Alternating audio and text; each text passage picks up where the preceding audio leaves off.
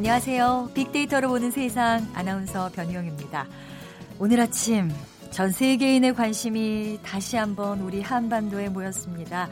어, 문 대통령은 오전 9시 49분쯤 평양 순환공항에 도착해서 영접 나온 김정은 위원장과 포옹을 가졌는데요. 또 그 모습이 우리를 다시 한번 뭉클하게 합니다.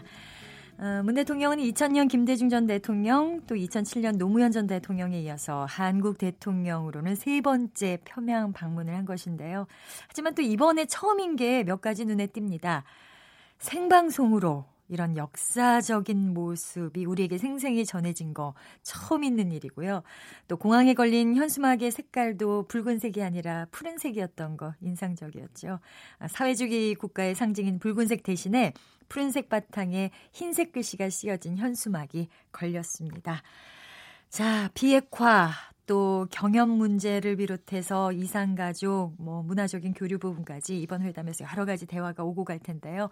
그동안 답답하게 막혔던 부분들도 이런 푸른색이 상징하는 평화의 바람과 함께 새로운 국면을 맞이할 수 있는 기회 되기를 간절히 바래봅니다.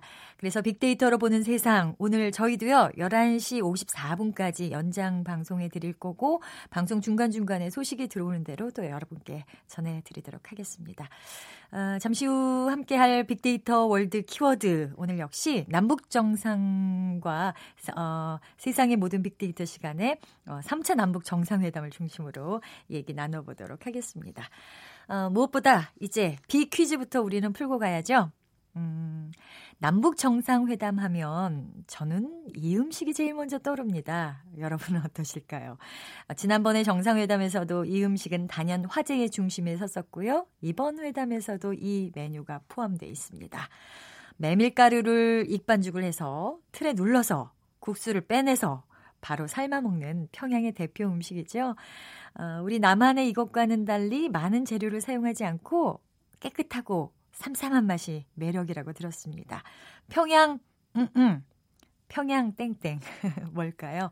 1번 보리밥, 2번 감자전, 3번 갈비, 4번 냉면.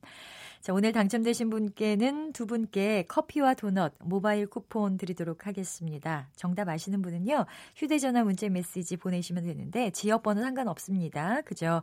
샵 9730, 샵 9730 누르시면 되겠습니다. 짧은 글은 50원, 긴 글은 100원의 정보 이용료 부과된다는 것도 기억하시면 되겠습니다.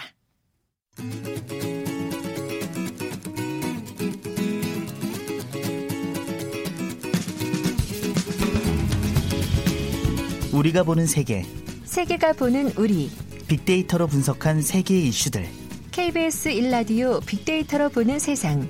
빅데이터, 빅데이터 월드 키워드 네, 지구촌 화제 이슈를 빅데이터를 통해 분석해보는 시간 빅데이터 월드 키워드 서울신문 국제부 송현서 기자와 함께하겠습니다. 어서 오세요. 네, 안녕하세요. 제가 자꾸 입에서 오늘은 남북 정상회담 뭐 이런 얘기만 자꾸 나와요. 원고에 상관없이. 어, 아까 화면 방송 들어가기 전에 보시면서 아, 저 장면 막 이렇게 말씀하셨었잖아요. 네, 맞아요.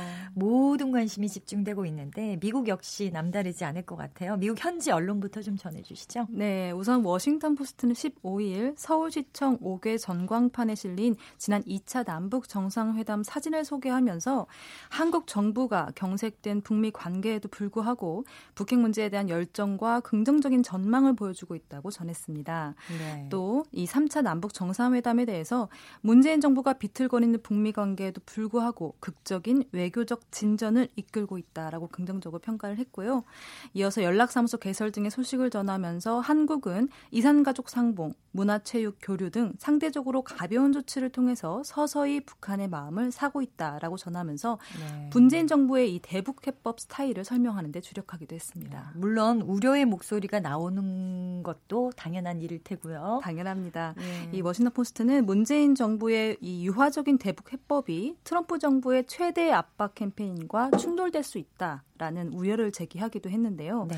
워싱턴 포스트는 문재인 지지자들의 주장에 따르면 북한 북한이 핵 프로그램을 폐기하도록 확신시킬 수 있는 것은 오직 신뢰 구축뿐이라면서 이러한 접근법은 북한이 먼저 핵무기를 모두 치워버려야 한다는 이 트럼프 정부의 관점과 날카롭게 대비되고 있다라고 설명했습니다.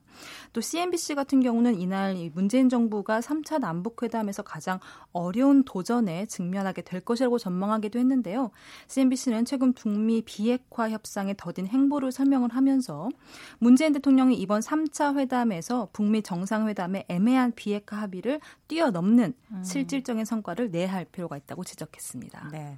또 이번 정상회담이 현재 우리 국민들의 관심을 좀 환기시켜 줄 거다 이런 예측도 나와 있군요. 네, 국내 이슈가 워낙 많기 때문인데요. 문제가 예. 네, 블룸버그 같은 경우는 16일에 이 3차 남북 회담이 한국 국내 정치에도 큰 의미를 지니고 있다 이렇게 분석을 했습니다.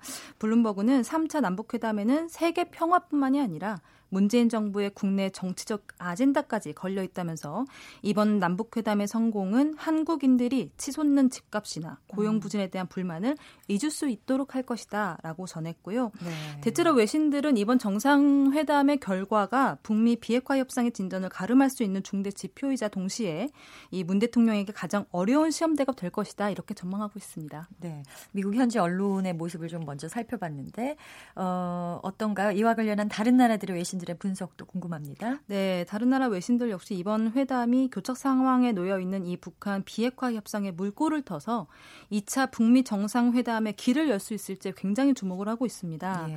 영국 파이낸셜 타임스는 궁극적인 청중은 미국이 될 것이다. 이렇게 음. 강조하기도 했는데요. 이번 회담은 김 위원장과 도널드 트럼프 미국 대통령의 2차 회담을 위한 토대를 준비하기 위한 만남이다. 이렇게 의미를 부여한 겁니다. 네. 또 월스트리트 저널 같은 경우는 회담 전망과 관련해서 모든 것이 만약에 순조롭게 진행이 된다면 남북 정상의 만남이 2차 북미 정상회담으로 향하는 길을 닦는데 도움을 줄 것이다라고 내다봤고요. 네. 신문은 앞서서 북미 대화가 흐트러질지도 모른다는 이런 많은 위협 속에서 문 대통령이 중재에 나서서 북한과 미국이 서로 양보하는 쪽으로 나아가도록 이제 했다고 평가를 했습니다. 네. AP통신 같은 경우는 이번 회담에 나서는 문 대통령에게 두 가지 큰 과제가 있다 이렇게 전망을 했는데요. 첫 번째는 비핵화 협상이 깨지는 것을 막고 북미 간 화해 노력이 계속 이어지도록 하는 것이고요. 두 번째는 1년의 남북 협력 계획에 속도를 붙이려는 것이다라고 설명했습니다. 네. 어, 아직까지는 미국 정부의 공식적인 움직임이나 입장 발표는 없지 않았습니까? 네. 어, 침묵을 유지하고 있는 이유가 있을까요? 아무래도 뭐 공식 입장은 내놓지 않고 있는데요. 대신 이 문 대통령이 김 위원장으로부터 어느 정도 수준의 실질적인 비핵화 조치를 이끌어낼 수 있느냐에 네. 대한 주목은 어, 굉장히 많이 하고 있습니다. 네. 그러니까 협상 결과를 보고 난 후에 북한에 대한 이런 압박 강도를 좀 정하겠다 이런 음. 의도로 풀이가 되고 있는 상황이고요. 그렇군요. 네, 사실 기본적으로 트럼프 행정부는 비핵화가 동반이 되어야 된다라는 입장을 고수하고 있는 상황 이기 때문에 그렇기도 하고 또 북한이 과거에 많은 지원을 받은 이후에도 비핵화 약속을 지키지 않았던 전례 때문에 좀 경계를 네. 하고 있는 것 같습니다. 네. 3차 남북 정상회담이 현재 평양에서 열리고 있고요. 두 정상들이 같은 차량에 동승해서 지금 백화원 영빈관에 도착했다는 소식 들어와 있습니다. 그러면 현재 상황을 잠시 1TV와 함께 생중계해 드리면서 잠시 후에 빅데이터 보는 세상 이어드리도록 하겠습니다. 차에서 두 정상이 내려서 이제 막 백화원 영빈관 안으로 들어가는 모습을 보셨습니다.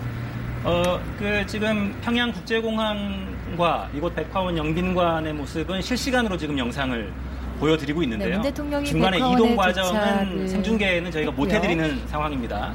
어, 약 2시간쯤 후면 아마 현장 영상이 다시 들어올 텐데 아마도 중간 경로 어디쯤에선가 내려서 연도에 있는 평양 주민들에게 좀 인사를 하는 그런 과정이 있지 않았을까 이렇게 추측을 해봅니다. 무게 차량에서 내렸으니까요. 그러니까 남북 정상이 지금 그 탑승을 함께한 그런 이제 승용차가 들어온 건데 저 장면도 굉장히 파격적인 장면 같습니다. 네. 처음 출발할 때는 어, 남북 정상이 지금 각각 부부가 따로 이제 그 차량을 타고 이동을 했지 않습니까? 그렇죠. 중간에 어, 문재인 대통령과 김정은 위원장이 어, 함께 예, 그 승용차에 앉아서 어, 대화를 하면서 네. 백화원 초대석까지 오는 그 광경은 2000년도하고 유사한 부분이 있지만 어, 또 다른 측면이 있는 것 같습니다. 출발은 따로 하는데 어, 도착을 또 함께하는 어, 거기에서 많은 또 어, 그 서로 공감대를 형성할 수 있는 대화가 이루어졌을 가능성도 있습니다. 아마 어느 행사자 행사가 있었거나 아니면 어, 기업소라든가 아니면 어떤 광, 어, 명소를 들렸다가 잠깐 소개해주고 하는 이런 행 있었을 거 추정이 되는데 아 일단은 그 녹화 장면이 들어오면 아마 더 자세한 소식을 전해드릴 수 있을 것 같습니다. 네, 지금 보시는 모습은 실시간 화면은 아니고요. 조금 전에 11시 17분쯤에 문 대통령 내외 그리고 김정은 위원장 내외를 태운 차량 행렬이 들어오는 모습을 지금 보고 계십니다. 어, 영상이 조금 더 지나가면, 예, 지금 이 모습입니다. 두 정상이 무게차 뒷자리에 나란히 앉아 있는 모습을 보고 계십니다. 중간에 아마 내려서 모종의 어떤 행사를 하고 같은 차량에 타고 진입하는 모습을 보고 계십니다.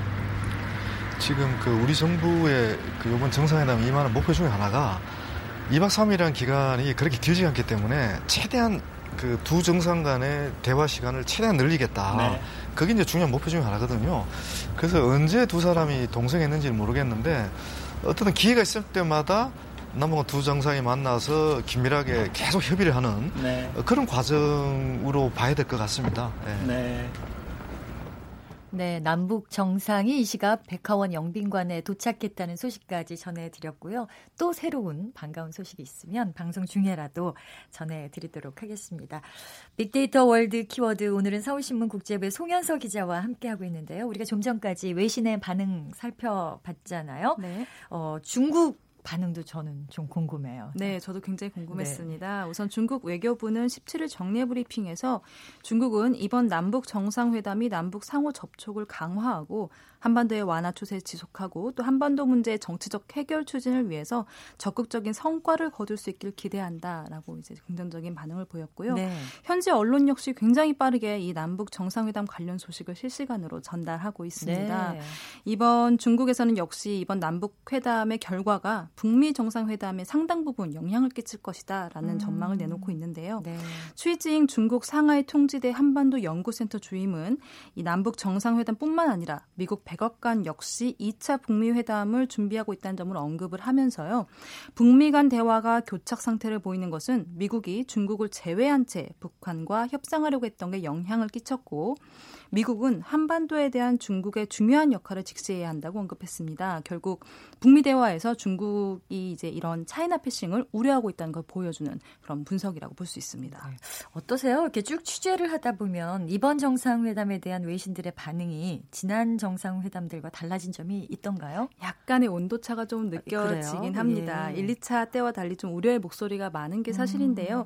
아무래도 1, 2차 때에는 문 대통령의 지지율이 지금보다 더 높았고요. 그리고 북미 간 관계도 지금 정도까지는 아니었기 때문이라고 예. 분석이 됩니다. 그렇기 때문에 말씀드렸던 것처럼 이번 정상회담이 문 대통령의 시험대라는 외신들 평가가 나오는 이유라고 보고 있고요. 북미 관계는 1, 2차 회담 시기를 지나오는 동안 상당히 고비가 많았잖아요. 네. 그래서 뉴욕타임스 같은 경우는 특히 폼페이오 장관의 방북이 무산이 되면서 문 대통령의 대북 정책이 차질을 빚게 됐다 이렇게 꼬집기도 했습니다. 네. 남북 공동 연락사무소 개소 일정이 미뤄진 것도 이 때문이다라고 분석을 했고요.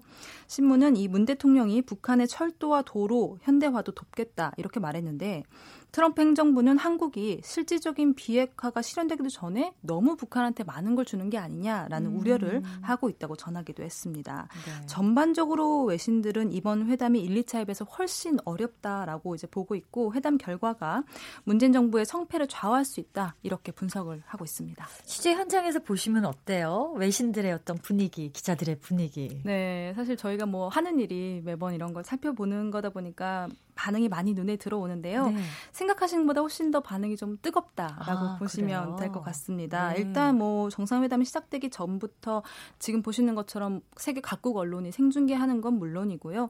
이 인터넷 각사 홈페이지에 제일 머리 기사가 이제 관련 기사로 변하게 되거든요.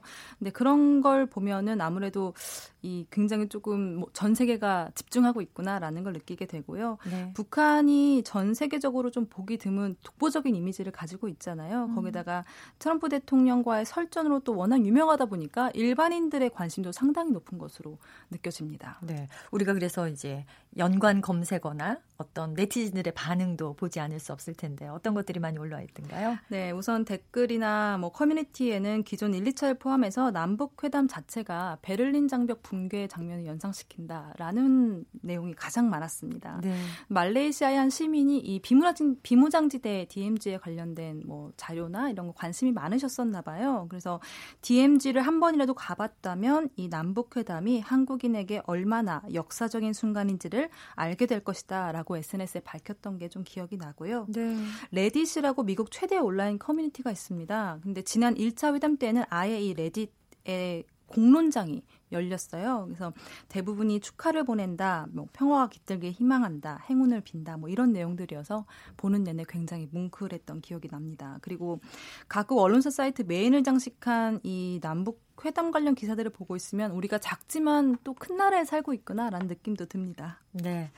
뭐 진짜 오늘만 해도 기, 외신 기자들 취재가 정말 뜨겁다고 어, 들었는데 여기 들어와 있는 기자들 규모는 얼마나 돼요? 현재 취재를 하고 있는? 네, 이번 정상회담 메인 프레스 센터가 서울 동대문 디자인 플라자인데요. 지금 뭐 등록된 취재진은 17일 오전 11시 기준으로 400명 이상, 450명 어. 가까이 됐는데 네. 아무래도 현장에서 접수를 받고 있기 때문에 더 늘어날 것으로 보입니다. 내외신을 합치면은 3,000명이 조금 안 되는 숫자고요. 다만 1차 때보다는 좀 줄어드는 것 같은데 아무래도 이번 회담이 평양에서 열린 데다가 남북이 공동으로 생중계 합의를 했기 때문에 국내에서 취재하는 외신 기자가 조금 줄어든 것으로 보입니다. 네, 네 여담이긴 한데 이 메인 프레스센터가 동대문에 있잖아요. 네, 네 동대문. 네, 네, 뭐. 좋잖아요. 네. 근데 중구에 속해 있는데 세계 각국 외신 기자들이 몰리는 틈을 타서 중구가 지역 홍보에 굉장히 많은 준비를 했다고 합니다. 그렇군요.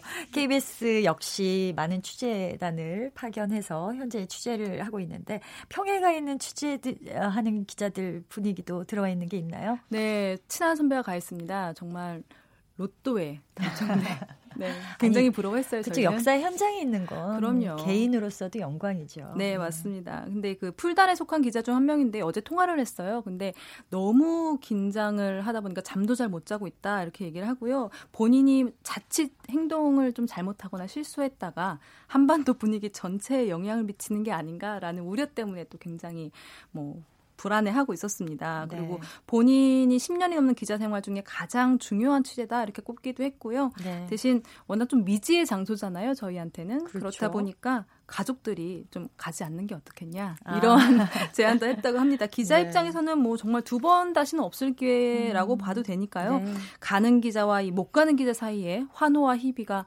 교차했다고 합니다. 여기까지 듣겠습니다. 서울신문 국제부의 송현서 기자였습니다. 고맙습니다. 감사합니다. 네, 오늘 제3차 남북 정상회담이 평양에서 열리고 있고요. 어, 이 남북 정상회담을 위해서 평양을 방문한 문재인 대통령과 김정은 북한 국무위원장 저희가 아까 전해드린 대로 오전 11시 17분쯤 숙소인 백화원 영빈관에 도착한 상황인데요. 어, 오찬을 하고 나서 정상회담이 시작될 것이라는 그런 소식 들어와 있습니다. 아, 그러면은 저희가 또 계속해서 새로운 소식 들어오는 대로 알려드리도록 하겠습니다.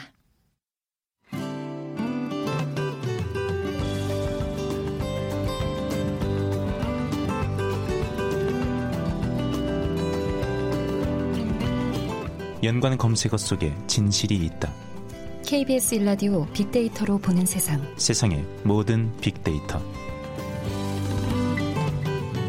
세상의 모든 빅데이터 빅커뮤니케이션 전민기 팀장과 함께하겠습니다. 어서 오세요. 네, 반갑습니다. 전민기입니다. 저희가 오늘 54분까지 연장 방송을 하는 관계로 네. 네 조금 늦은 시간에 만나 뵙습니다. 네. 어, 빅퀴즈 한 번 더 내주셔야죠. 네, 남북 정상회담 하면 떠오르는 음식이 있습니다. 지난번 정상회담에서도 이 음식은 단연 화제 중심에 섰었고요. 이번 회담에서도 이 메뉴는 포함이 돼 있습니다. 이것은 메밀가루를 익반죽해서 틀에 눌러 국수를 빼내서 바로 삶아 먹는 평양의 대표 음식이고요. 지난 여름 전국의 이 음식 전문점에 많은 분들의 줄을 서기도 했는데 나만의 이것과는 달리 많은 재료를 사용하지 않고 깨끗하고 삼삼한 맛이 매력인 음식입니다. 평양 땡땡인데 이 안에 들어갈 음식은 무엇일까요? 1번 보리밥, 2번 감자전, 3번 갈비, 4번 냉면. 네, 좋아하세요? 좋아해요. 저는 네, 평양 땡땡 굉장히 좋아합니다. 저는 오늘 점심을 이거로 먹으려고 답을 말할 뻔했어요. 저도요. 오늘 당첨되신 두 분께 커피와 도넛 모바일 쿠폰 드립니다. 정답 아시는 분은 참여해 주세요. 휴대전화 문자 메시지 이용하시면 되는데요. 지역 번호 없이 그냥 샵 9730, 샵 9730 누르시면 되겠습니다. 짧은 글은 50원, 긴 글은 100원의 정보 이용료도 부과됩니다. 어, 우리가 앞서서 3차 남북 정상회담 해외 반응 중심으로 살펴봤잖아요. 그러면 이제 좀 더 자세하게 이번 정상회담의 소식 정리해 보겠습니다. 네.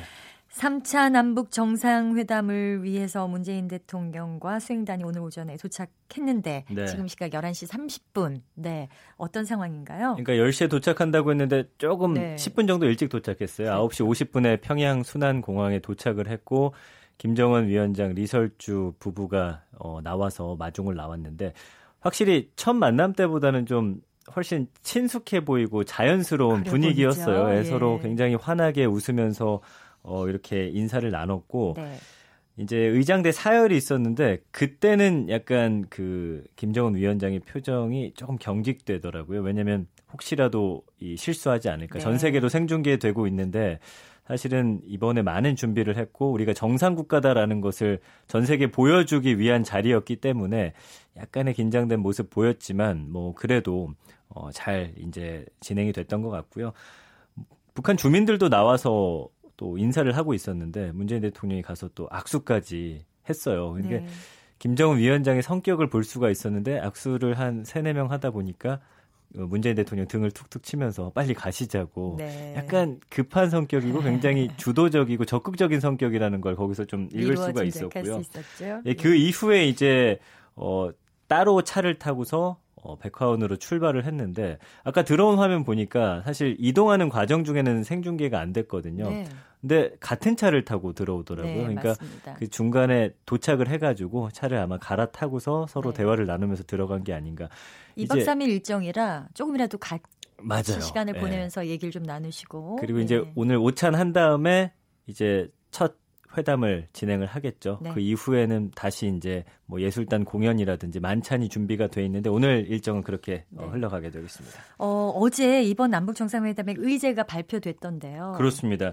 어, 남북 관계 개선 첫 번째 의제였고요. 비핵화 위한 북미 대화 중재 그리고 군사적 긴장 완화가 될 것이다. 임종석 대통령 비서실장이 이렇게 밝혔죠. 네.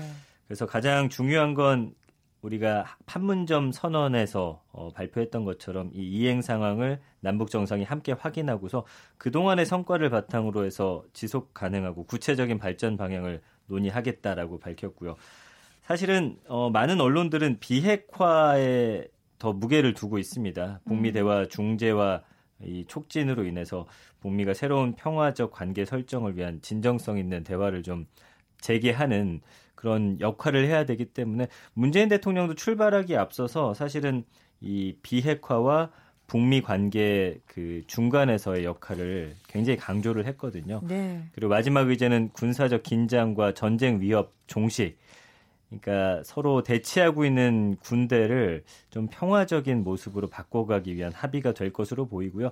그 외에 또 중요한 것들이 있죠. 이산가족 상봉 문제도 있을 것이고, 네. 뭐 경제와 관련된 협의라든지 이번에 수행단 굉장히 다양하게 들어갔어요. 그래서 보면은 뭐 예술인들도 있고 또 문화와 관련된 분들도 있기 때문에 사회 전반적인 교류 방안에 대해서도 아마 조금씩 이야기가 나오지 음. 않을까 예상이 되고 있습니다. 지금 수행원들 말씀하셨는데 그럼 어떻게 지난 두 번의 평양 방문과는 차이가 있던가요? 일단은 2007년보다는 그 전체적인 숫자는 줄었어요. 그때는 300명이었는데 이번에는 200명 정도로 구성이 되어 있는데 어, 분야가 다양해졌다라는 게 이번의 특징이고요. 아까 네. 말씀드린 대로.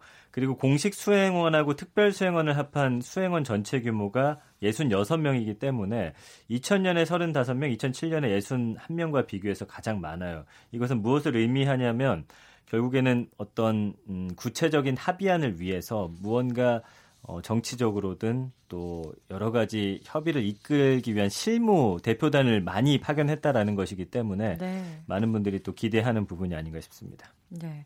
어제 하루 종일 그 또 한 명 최연소 특별 수행원이죠 김규현 양에 대한 관심이 뜨겁던데. 아 근데 들으셨죠? 안타깝게도 함께 가지. 예, 그 맞습니다. 그래서 사실은 최연소고 워낙 그 스토리 자체가 또 굉장히 감동적이어서 어제 큰 화제가 됐었는데 안타깝게도 방북이 무산이 됐습니다. 네. 어, 이 강원도 양양여중 3학년 음. 말씀해주신 대로 김규현 학생인데 지난달 24일에서 26일 금강산에서 진행됐던 이산가족 상봉 2차 행사에 참가했던 남측의 김현수 할아버님의 손녀고요.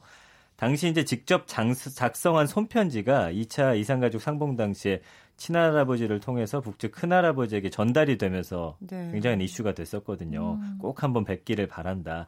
그래서 이번에 이제 특별 수행원으로 발탁이 됐는데 안타깝게도 뭐 정확한 이유는 나오고 있지 않지만 네. 그쪽에서 이제 그 할아버지를 다시 모셔와서 이런 것들이 조금 일정이 원활치 않았던 것 같아요. 음. 뭐 지팡이랑 안경도 또 준비를 했었다고 하는데 어, 이 청와대에서도 굉장히 안타깝게 생각한다. 다음에 꼭 또 기회가 있으면 다시 한번 만남의 자리를 꼭 만들어 주겠다 이렇게 이야기를 하고 있습니다. 네.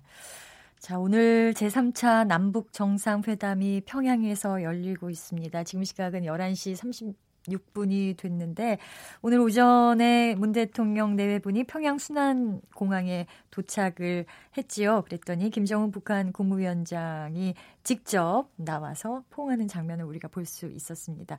공항 환영 행사 내내 어, 어떤 어, 안내라든가 뭐 이런 것들이 각별한 예우를 취하고 있다는 거 우리가 어, 느낄 수 있었고요.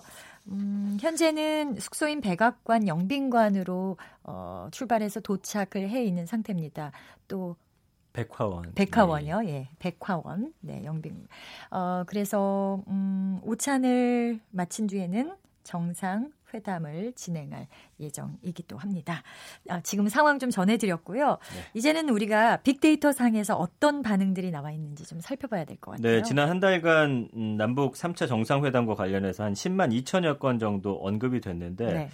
어, 1, 2차 만남 때와는 확실히 그 연관어 자체가 조금 달라졌어요. 굉장히 구체적이 됐고 우리 목표가 좀 확실하게 드러난다라는 걸 알 수가 있었습니다. 연관어 1위는 평양이었고요. 이제 비핵화라든지 종전선언, 북미 회담, 경제 뭐 이런 단어들이 등장을 하거든요. 그러니까 의제에서도 볼 수 있었듯이 비핵화 가장 먼저 드러나고 있고 또 우리의 목표는 또 종전 선언이기 때문에 이거에 대한 희망들을 보여주고 있고요.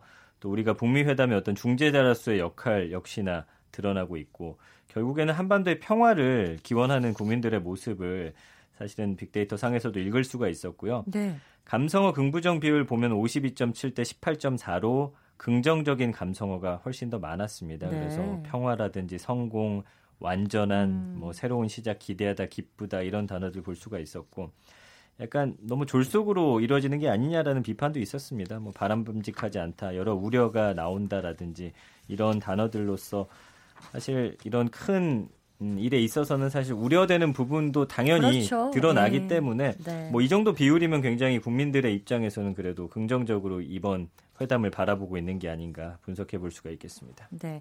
뭐 방송 들으시는 청취자 분들께서도 의견 계속 주고 계시거든요.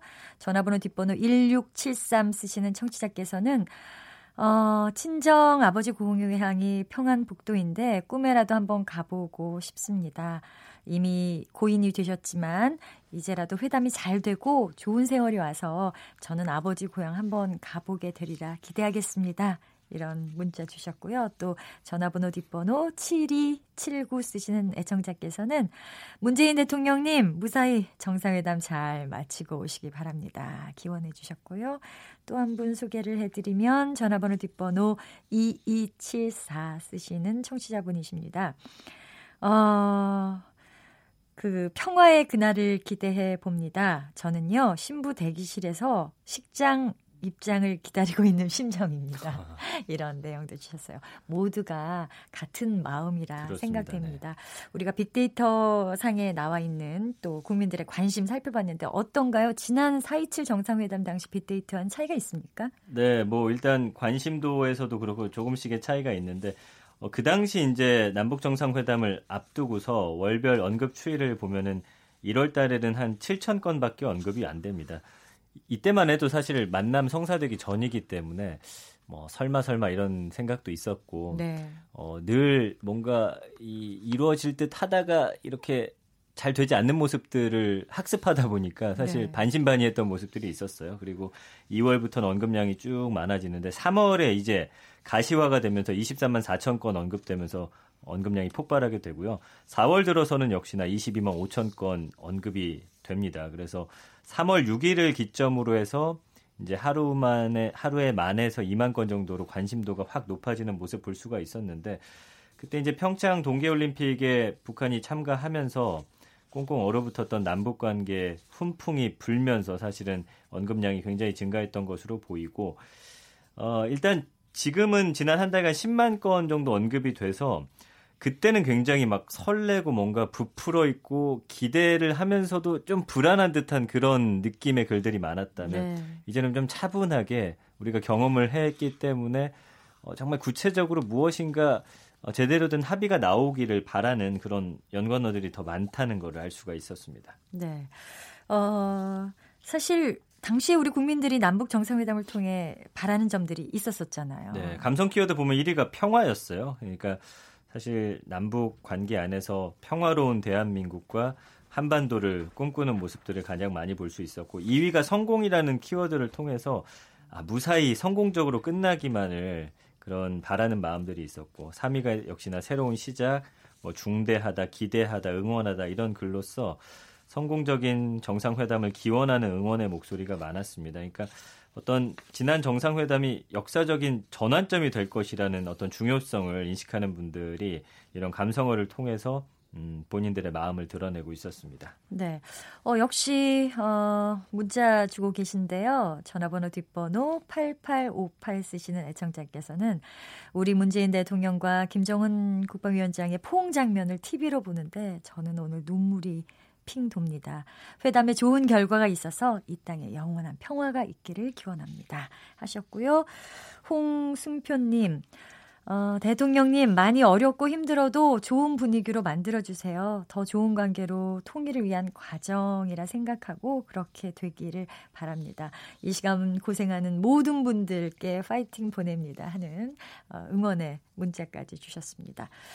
음, 어, 우리가 이제 이번이 3차 남북 정상회담이잖아요. 그렇죠. 예, 예. 예, 평양에서는 열리고 있고 네, 게다가 네. 실제로 지난 1, 2차 회담과는 분명 어, 피부로 느끼는 차이가 있을 것 같습니다. 네.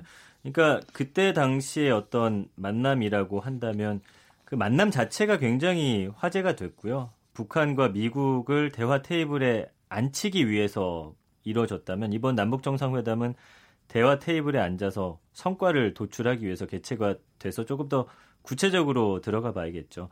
그러니까 1차 남북 정상회담은 남북 정상이 판문점 군사 분계선에서 처음 만나서 악수하는 순간부터 회담 후반부까지 남북 간의 화합을 어떤 과시하는 역사적 장면을 여러 차례 연출했거든요.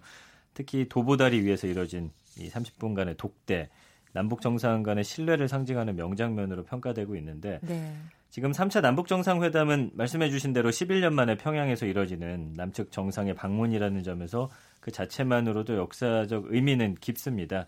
그리고 이 1, 2차 정상회담이 판문점 남측과 북측을 각각 오가면서 진행됐던 제한된 형태의 약식 실무회담 성격이 강했기 때문에 어, 이번 정상회담은 공식 환영 행사부터 뭐 공연 관람, 환영, 답례 만찬, 현장 방문 이런 정상회담에 필요한 모든 요소가 갖춰져 있거든요. 네. 그래서 문 대통령과 김 위원장이 115일 만에 재회하는 자리인 만큼 두 정상의 두터운 신뢰 관계를 연출하는 장면들이 또 여러 차례 나올 것으로 보이고 확실히 1, 2차 회담과는 다른 분위기예요. 두 사람 다 웃고는 있지만 네. 또 어떤 회담이라는 게 줄 건 주고 받을 건 받아내야 하는 그런 협상의 자리이기 때문에 그렇죠. 본인들이 갖고 있는 생각들을 상대방에게 얼만큼 또 이렇게 설득할 수 있는지가 굉장히 얼굴은 편안하고 웃고 있지만 머릿속은 또 반대로 복잡할 수도 있는 그런 상황입니다. 네.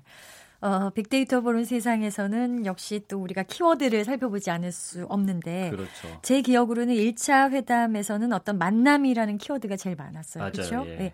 어, 그렇다면 이번 3차는 뭘까요? 한마디로 딱 하자면. 아까도 잠시 언급해드렸지만 성과라고 성과. 봐야겠죠. 예. 예. 두 정상의 만남 자체 무게를 둔 1, 2차 정상회담과는 좀 다르게 의제의 성과의 무게가 둘 것으로 전망이 되고요. 네. 특히 이제 평창 올림픽 개최로 굉장히 고조가 됐던 평화 모멘텀과 다르게 사실은 우리는 바로 또 평화가 올 것 같았지만 이런 어, 협상이라는 게 하나하나 또 차근차근 이루어지는 그런 것들이기 때문에 사실 많은 분들이 야, 이게 생각보다는 오래 걸리겠구나 또 현재는 예상하고 있는 상황이거든요. 그래서 어, 그 비핵화 실무 협의도 교착 상태에 빠진 상태이기 때문에 네. 문 대통령의 중재 역할이 굉장히 중요한 그런 시점이고요.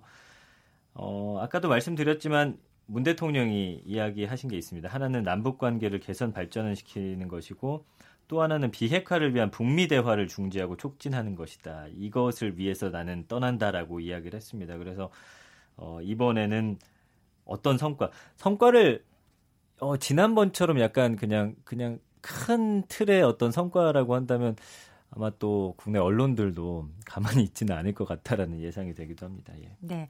이번 방북에서 제가 뭐 최초입니다, 처음입니다, 이런 것들이 있어요라고 뭐 생방송도 처음이고 시, 오늘 방송 시작하면서 말씀드렸는데 이번 방북에 이제 경제계 인사가 포함된 것도 우리는 주목해 봐야 될 부분인 것 같아요. 맞아요. 이 이재용 삼성전자 부회장, 최태원 SK 회장, 그리고 구광모 LG 회장 이렇게 경제계 인사 17명이 특별 수행원으로 평양에 동행을 하는데 정상회담 결과로서 남북 경협에 대한 사실 구체적인 결실이 나오기는 좀 힘들어요. 왜냐하면 네. 어, 유엔의 대북 제재도 있고 이런 규제가 풀려야 하는 문제들이 있기 때문에 오늘도 조간 신문 보니까 미국에서는 왜 이 수행원들 안에 경제계 인사가 포함되어 있는지 모르겠다. 음. 지금은 그 유엔 안보리 이사회를 통한 대북 제재 어에 있어서 좀 더 충실히 이행할 때다 이런 또 비판의 목소리도 있더라고요. 그래서 어제 긴급 유엔 안보리 소집도 했고요. 미국은 남북 공동 연락사무소하고 금강산 이산가족 상봉 개보수 이런 남북 교류 사업을 추진하기 위해서 필요한 인프라 지원 행위에 대해서도 좀 굉장히 불만을 표명해 왔습니다. 어, 트럼프 대통령이 본인이 또 주인공이 되고 싶거든요. 네. 본인이 이 역사적인 현장에 어, 나서서 딱 무엇인가를 이뤄내는 모양새 중간 선거도 있기 때문에 보여주고 싶어 하는데 지금 문재인 대통령이 오히려 중재자로서의 어떤 역할이 강조되는 것들 역시 불만이고 음. 그다음에 제재라든지 이런 것들이 풀리지 않은 상황에서 너무 이 남북이 가까워지는 거에 대한 좀 경계를 나타내는 것으로 보이거든요. 그래서 다만 이 경제 수행단의 방북이 대북 제재 완화로 이걸 전제로 했기 때문에 문 대통령이 지금 한반도 신경제 구상 이 속도를 앞당기기 위해서 추진된 것으로 보입니다. 일단은 좀 가서 미리 만나서 이번에도 보셨겠지만 처음 만난 것보단 두 번째, 세 번째 만날수록 네. 또 분위기가 풀리는 게 있으니까 일단 어, 얼굴 어느 정도 익히고 앞으로 이런 일을 좀 추진해 보자라는 구상 정도로 보시면 될 것 같고요. 지금 뭐 현대 쪽에서는 뭐 자동차라든지 지금 남북 철도 연결하는 사업 이런 거를 집중해서 아마 어, 사업이 아마 추진될 것으로 보이고요. SK 같은 경우는 통신 장비나 그다음에 전화 이런 것들 그다음에 어 인프라를 좀 구축하는 데 있어서 어 여러 가지 좀 사업들이 도모될 것으로 보이는데 어쨌든 어제 임종석 실장도 이번 정상회담을 계기로 해서 정부가 추진했던 한반도 신경제 구상이 앞당길 음. 것으로 기대를 한다라고 이야기를 했고 네. 비핵화가 잘 진행되고 남북 관계가 많이 진전되면 평화가 경제 또 경제가 평화가 될 것이다 이렇게 이야기를 했습니다.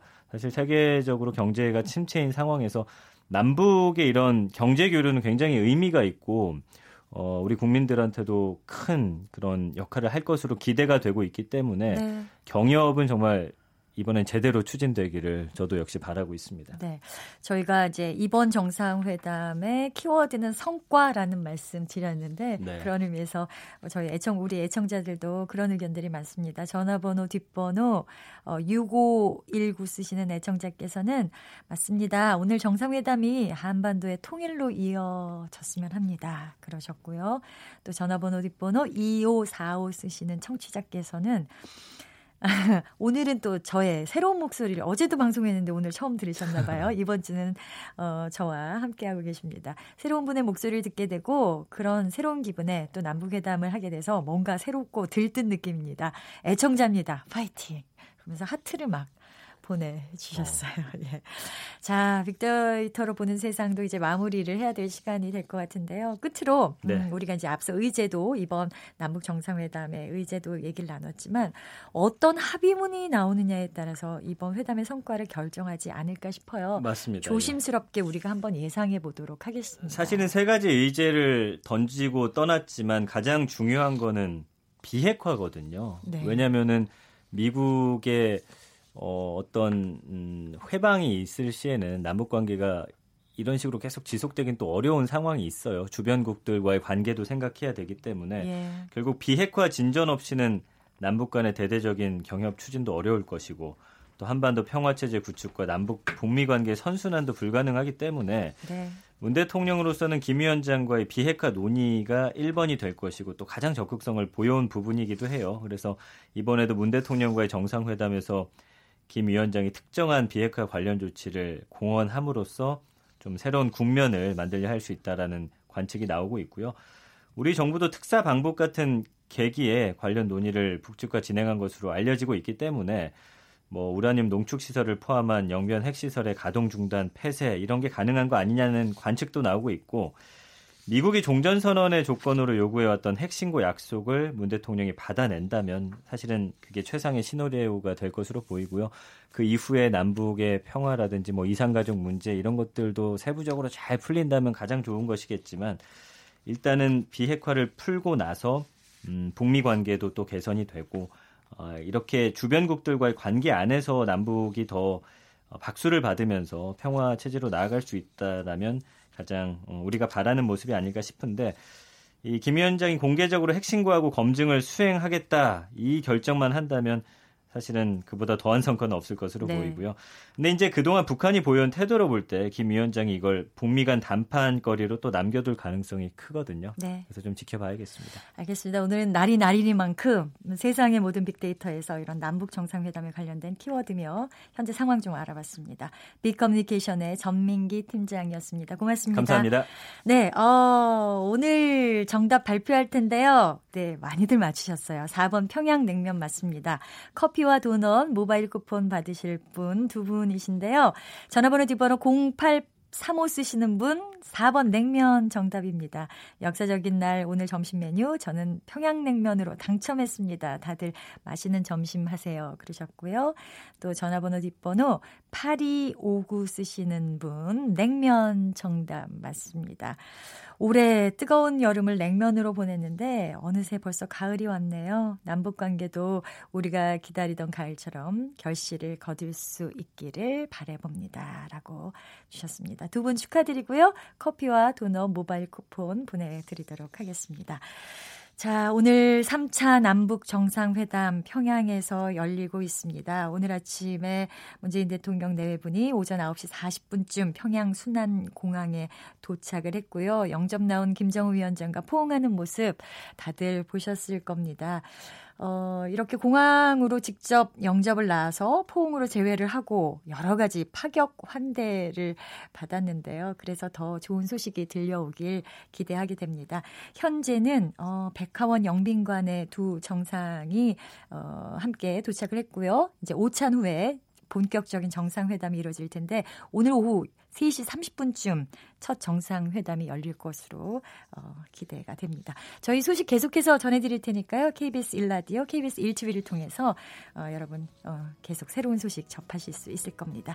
자 그러면 KBS 1라디오 빅데이터로 보는 세상 오늘은 여기서 마무리하고요. 내일 아침 10, 11시 10분에 다시 오겠습니다. 아나운서 변희영이었습니다. 고맙습니다.